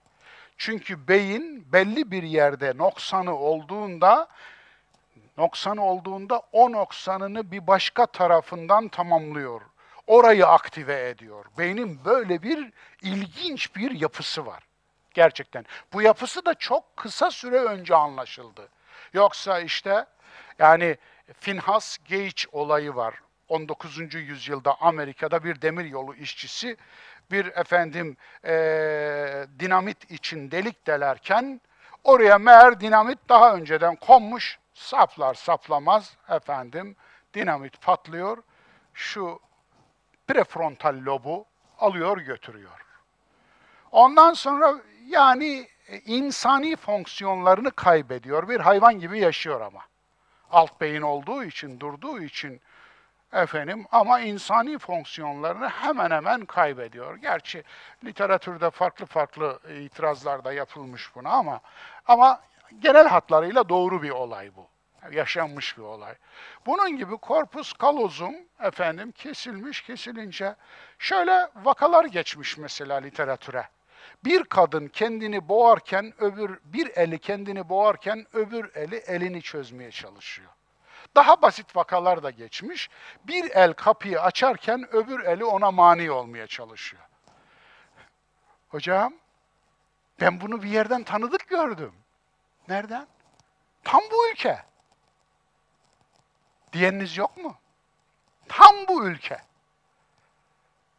Bakın, yabancı el sendromu. Yani aslında akrabalık bağları da öyle değil mi? Akrabaların birbiriyle ilişkiler de böyle değil mi? Yani bir el kendini boğmaya çalışırken öbür el onu ayırmaya çalışıyor. Nasıl bir şey bu? İşte bakınız, yol alamama halimiz de böyle buna benziyor. Yabancı el sendromu dedikleri şey. Eli kurusun, cinayet silahı çalışmasın anlamına geliyor. Güç, mal ve kazanç üzerine. Gözün arsızlığı ve azgınlığı, gücün gözün hala gözün yazmış. Gücün arsızlığı ve azgınlığı. gücün zalimliği, gücün tilkilik ve çakallığı, güç tapınması ve cebinde putuyla derse gelen talebelerim. Beni en çok üzenler. 16 yıl tefsir dersi verdim. 5 yıl esma dersi verdim. İşte 5. yıla girdik. 2018'de başlamış bu dersler. Arayı da sayarsak 5. yıla girdik. Devam ediyoruz. Efendim veya 4. yıl mı diyeceğiz? Evet. Devam ediyoruz. Ama bakıyorum, şeyhleri eleştirdim, eyvallah, sorun yok. Kutbu eleştirdim, sorun yok. Gavs'ı eleştirdim, sorun yok. Ama iktidarı ve siyaseti eleştirdim, aman Allah'ım. Aman Allah'ım. Yahu bana yakıştıramadınız mı Rachel Corrie'ye yakıştırdığınızı? Zulüm bizdense ben bizden değilim diyen Yahudi kızını alkışlayanlar beni niye yuhalıyorlar? Zulüm bizdense ben bizden değilim derim. Ben her dönemde bunu dedim. Ömrüm bunun şahidi. Yattığım hapisler bunun şahidi hangi dönemde kim mazlumsa ben onun mazlumiyetini savundum. Bundan böyle de bu can bu tende olduğu sürece kimliğine bakmaksızın geçmişte bana zulmetmiş bile olsa mazlum olduğumu savunurum. Bitti. Bu bir ilkedir. Niye Raşel'e yakıştırdığınızı bana yakıştıramıyorsunuz ki? Ah Allah ömürler versin Atasoy abi. Şu lafı tarihe geçecek bir laf. Taşralı toplumlar partizan bir böceğe böceği bir alime, bir düşünüre tercih ederler. Evet, bunu da gördük. Cebinde putuyla gelmiş gitmiş derse demek. Ne diyeyim? Kişilik yerine koca ateşine odun taşıyıcı olmak. Evet, İmrae'ye geldik. Ebu Leheb'in karısı. Kişilik sahibi değil mi? Her insan bir kişilik sahibi. Birinin karısı veya kocası olmak bunu değiştirmiyor değil mi? Peki Ebu Leheb'in karısı kişiliğini sattı ama. Ne yaptı? Koca ateşine odun taşıyıcı oldu. 14 asır önceki dünyada eşten, kocadan bağımsız bir kişilik bekleyen Kur'an'ın eli öpülmez mi ya? Alnı öpülmez mi ya? 14 asır önce dünyadan koca ve karıdan ayrı ayrı kişilik bekliyor arkadaş ya. Mübarek Kur'an'a bakar mısınız? E ben bu kitaba hayran olmayayım. Ümmü Cemil tipolojisi. Yandaş, kurşun asker, kraldan çok kralcı. Evlilik kocanın zulmüne payandalık değildir diyen ayeti alkışlıyor. Şahsiyetsiz yandaş, tüm vasfı Ebu Leheb'in karısı olmak. Kadının adı yok. İmrae, karısı. Ebu Leheb'in karısı. Adı Ümmü Cemil. Ama yok. Şimdi Ebu Leheb'in künyesini veren, Ümmü Cemil de onun künyesi. Yani ismi de değil, Ümmü Cemil künyesi. Cemil'in annesi demek. Belki çok güzeldi, güzelliğin annesi anlamına da alınabilir. Dolayısıyla Ümmü Cemil herhangi, her neyse onu anmıyor. Niye anmıyor? Adı yok çünkü eşine kalas olmuş. Anlatabiliyor muyum? Onun kötülüğünü izliyor. Onun kötülüğünü pazarlıyor. Onun kötülüğünü destekliyor. Eyvallah. Fi cidiha hablum min mesed. Boynuna yular geçirilmiş bir ateş eşeği olmak nasıl bir şey? Kocanın kulu olmak nasıl bir şey? Güç, güce kul olmak nasıl bir şey? Evet, koca kulu tem gücü temsil ediyordu, o da güce kul oldu. Tahrim suresinde 11. ayet tam tersi örnek var biliyor musunuz? Evet, biraz önce söz ettim ya. Firavun'un karısı. Evet. O da tam ters bir örnek. Muhteşem bir örnek.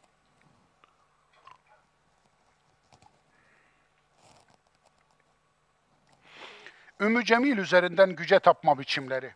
Menfaat ve paydaşlık. Güce tapıp kim olursa olsun güçlüden yana olmak. Fırsatçılık. Komşunun evi yanarken yumurtasını pişirmek. Öbürünü söylemiyorum. Evet. Komşunun evi yanıyor. Şu anda da öyle değil mi? Yani son örnek, bunun en son örneği Ukrayna. Ukrayna yanıyor. Gerçekten de kendi halinde bir ülke. Geliyor orada bir canavar. Kendi halinde daha bir tek ülkeden sana bomba atılmamış. Bir tek silah sıkılmamış. Kendi halinde yaşayan bir halkın üstüne tüm canavarlıkla silahlarını boşaltıyorsun, kusuyorsun.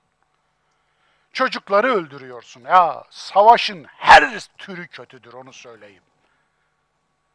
Evet.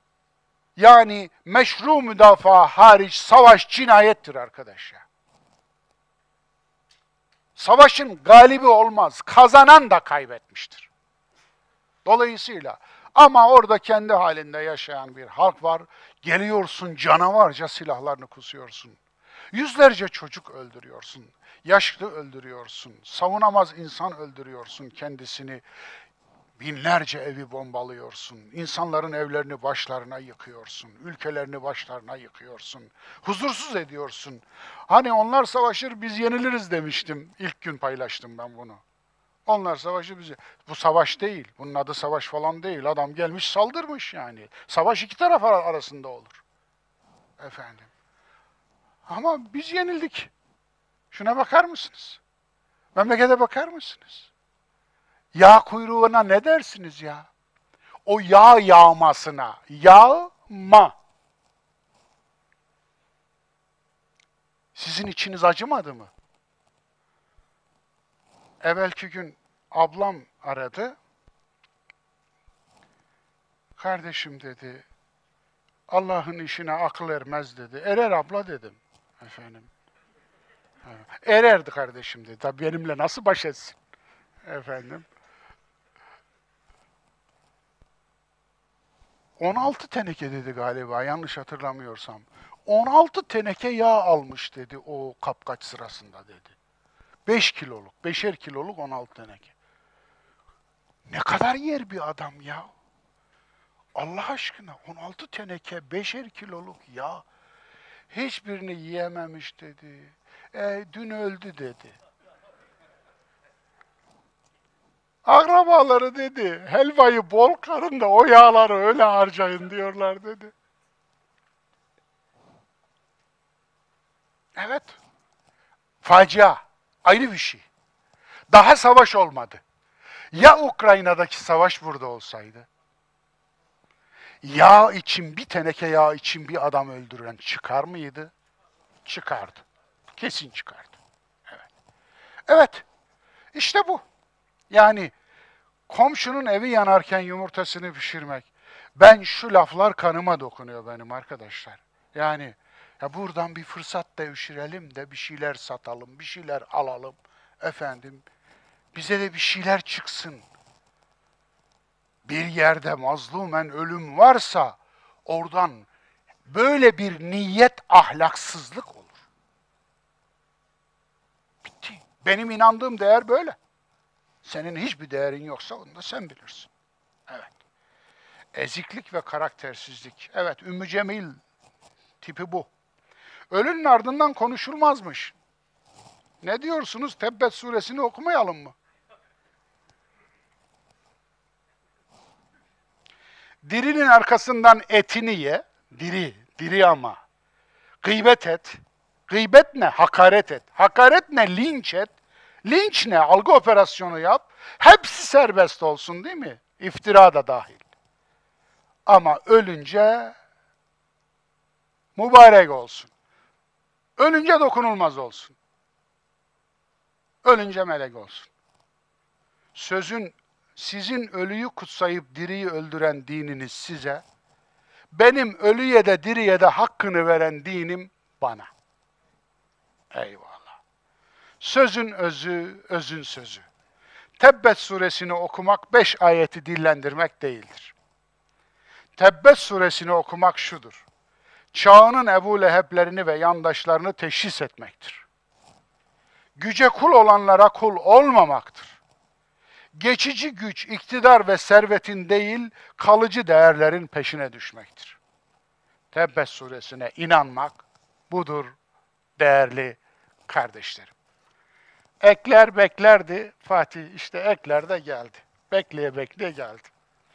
Evet ekleri de bitireyim inşallah sizi bugün zamanında göndereyim değerli kardeşlerim. Savaşa hayır. Savaşın ilk günü paylaştığım şeyi burada sizinle de paylaşmak istiyorum. İslam savaş delisi mensuplarına rağmen küresel barış projesidir. Evet, İslam kelimesi barış kökünden türetilir. Evet. Teslimiyet değil, barış. Unutmayın. Çünkü istislam veya ondan ona benzer köklerden türetilen şeyler torun hükmündedir dilde, dil türetmede, iştikakta. Çünkü İslam'ın barış anlamına geldiğini açılımı olan ayetten anlıyoruz. Üdhulu fissilmi kâffeten. Topyekün barışa girin. Evet, topyekün. Müslüman, geçen bir kardeşim geldi, Allah razı olsun ondan. Hocam mealinize baktım dedi, üdhulu fissilmi kâffetene teslimiyete girin yazmışsınız. Ah Mustafa İslamoğlu'nu elime geçirsem de bir dövsem dedim. Tabii dövemem ben kimseyi dövemem de. Efendim, haklısın kardeş dedim ya. Allah senden razı olsun. Hemen düzeltelim dedim. Anlatabiliyor muyum? Efendim, yani ne yapacağım şimdi? Buna ne denir ki ya? Nasıl savunulur böyle bir şey ki?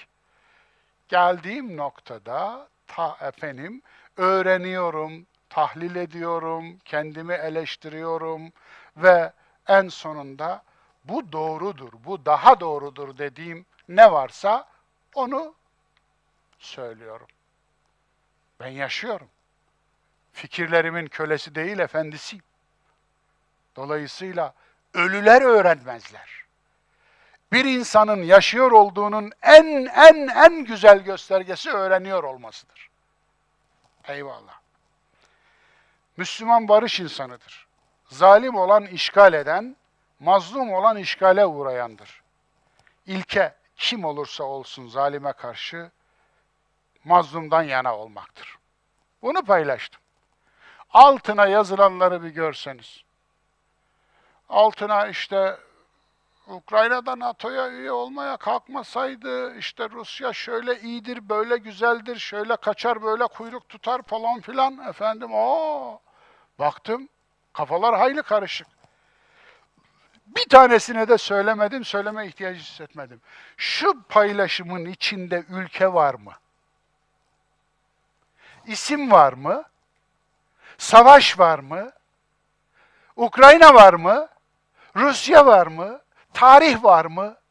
Bu paylaşımın içinde hiçbiri yok. Ne var? İlke var, ilke. Bu her çağ için geçerli olan ilkedir. Adamın ilkeyle hiç iş olmamış ki bugüne kadar.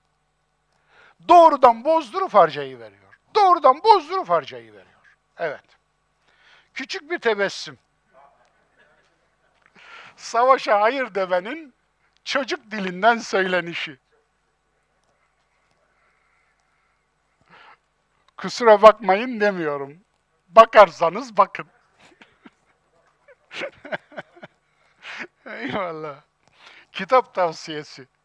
İsyan ahlakı. Nurettin Topçu.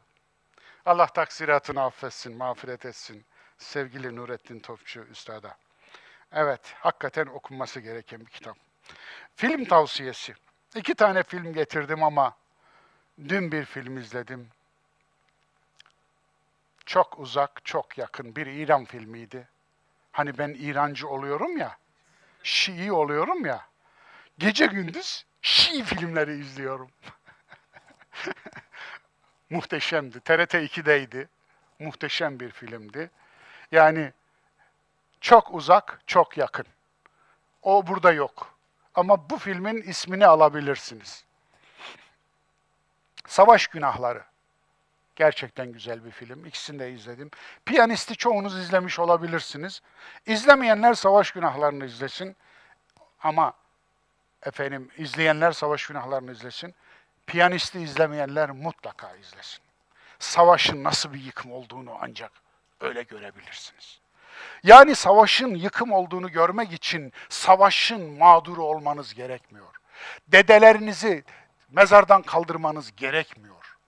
Vaktim olsaydı size Anadolu'nun 10 küsür yıllık savaş sonucundan nereye geldiğini anlatırdım burada. Çünkü onu ben tarihini yazdım. Gerçekten içiniz almaz.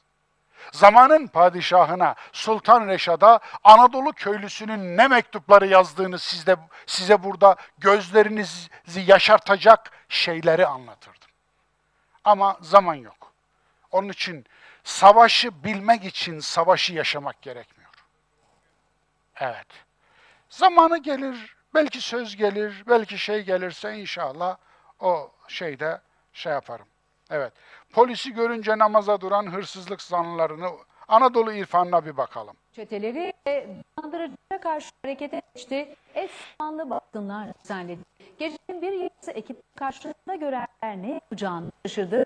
Hatta balkonda namaza duran bile oldu.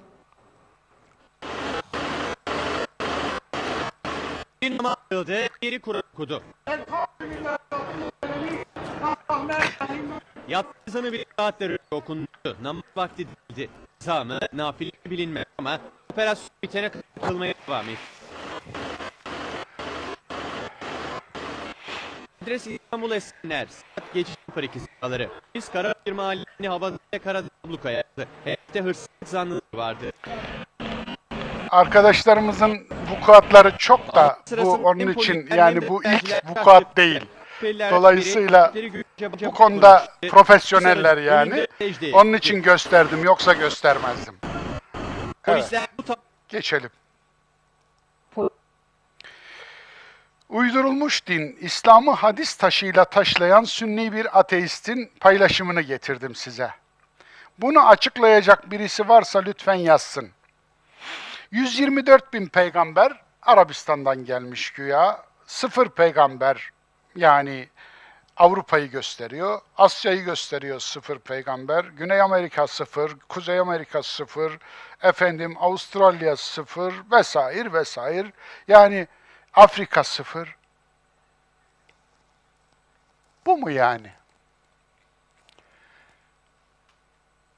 Bu sünni ateist İslam'ı taşlarken üstünde hadis yazan bir taşla taşlıyor. O da 124 bin peygamber gönderildiği hadis. Allah Resulü'nün böyle bir söz söylemiş olabileceğini siz düşünebiliyor musunuz? Bu rakamı nereden duydu da verdi? Allah Resulü'nün din kaynağı tektir, o da Kur'an'dır. Bunu Kur'an söylüyor. Ma kunte tedri mel kitab velel iman. Şura suresi ayet 51. Sen bundan önce kitap nedir, iman nedir bilmezdin. Bunu kafamıza koyalım artık. Allah Resulü'nün Kur'an dışında bir din kaynağı yok ki oradan öğrensin. Peki, ey sünni ateist arkadaş, sen de aslında hadisleri kullanıyorsun değil mi? Yani hadisleri sen dini yıkmak için kullanıyorsun. Öbürü de kendine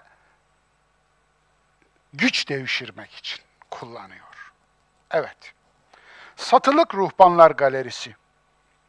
Çeçenistan müftüsü Salah Mezhiev, Rusya'nın yanında verilen mücadele Allah uğruna ve cihattır. Bu savaşta ölenler şehit olacaklardır. Buna hiç şüphe yok. Hiç şüphe yok ha. Hiç şüphe etmeyin. Kendisi gitmiş mi? Şehit oluver ne olur biz kurtulalım senden. Çeçenistan kurtulsun. Değil mi? Çeçenistan Müslümanları senin gibi birinden kurtulurlar hiç olmazsa. Görüyorsunuz değil mi? Yani satılık olunca iş nerelere geliyor? Evet hadise gel. Bakınız bu daha alengirli. Taze taze fırından yeni çıktı. Günlük hadislerimiz geldi.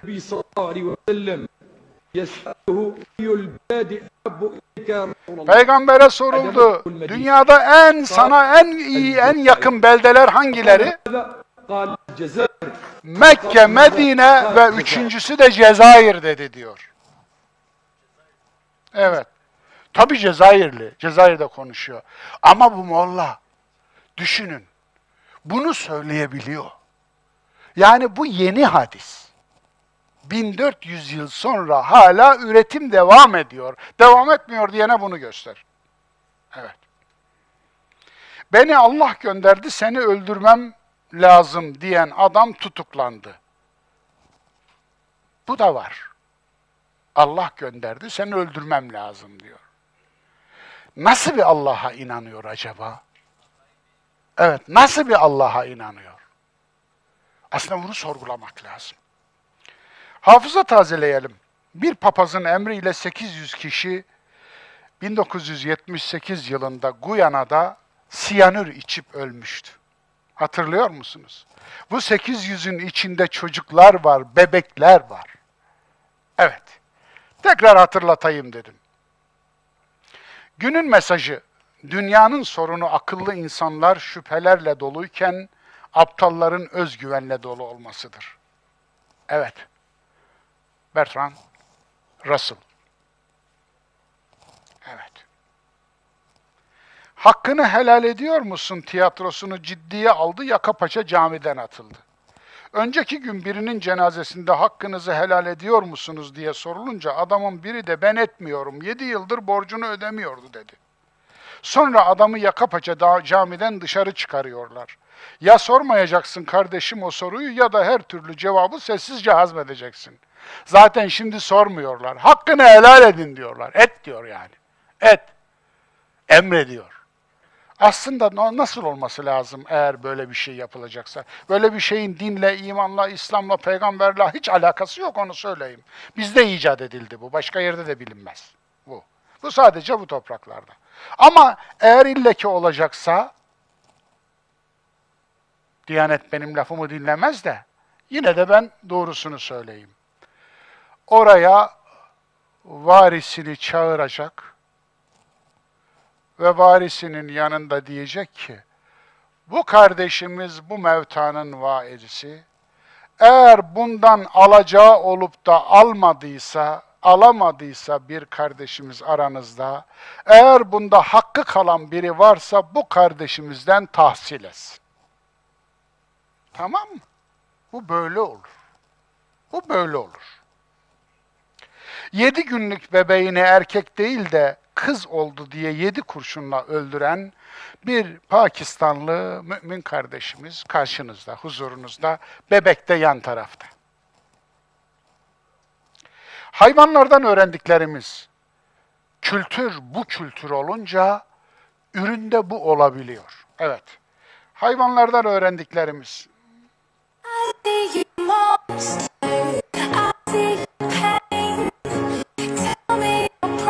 sıcak görüntüler,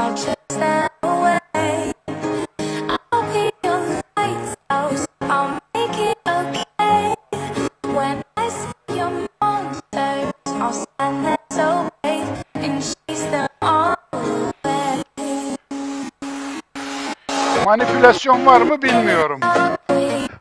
Olabilir de olmayabilir de. Ama her halükarda ılık, sıcak, güzel görüntüler. Evet, benim kahramanlarım. Geçenki karın kahramanıydı bu. Hoşuma gitti. Huzurunuza getirdim. Nasıl buldunuz? Eyvallah. Çok ılık. Soğuk karda sıcak bir davranış. Şefkat hepimizi ısıtıyor değil mi? Evet, şefkat yüreği ısıtır. Efendim, bu kadardı. İki hafta sonra yeni bir derste, yeni ayetlerle, taptaze huzurunuzda buluşmak üzere. Allah'a emanet olun. Hoşça kalın. Sağlıkla kalın.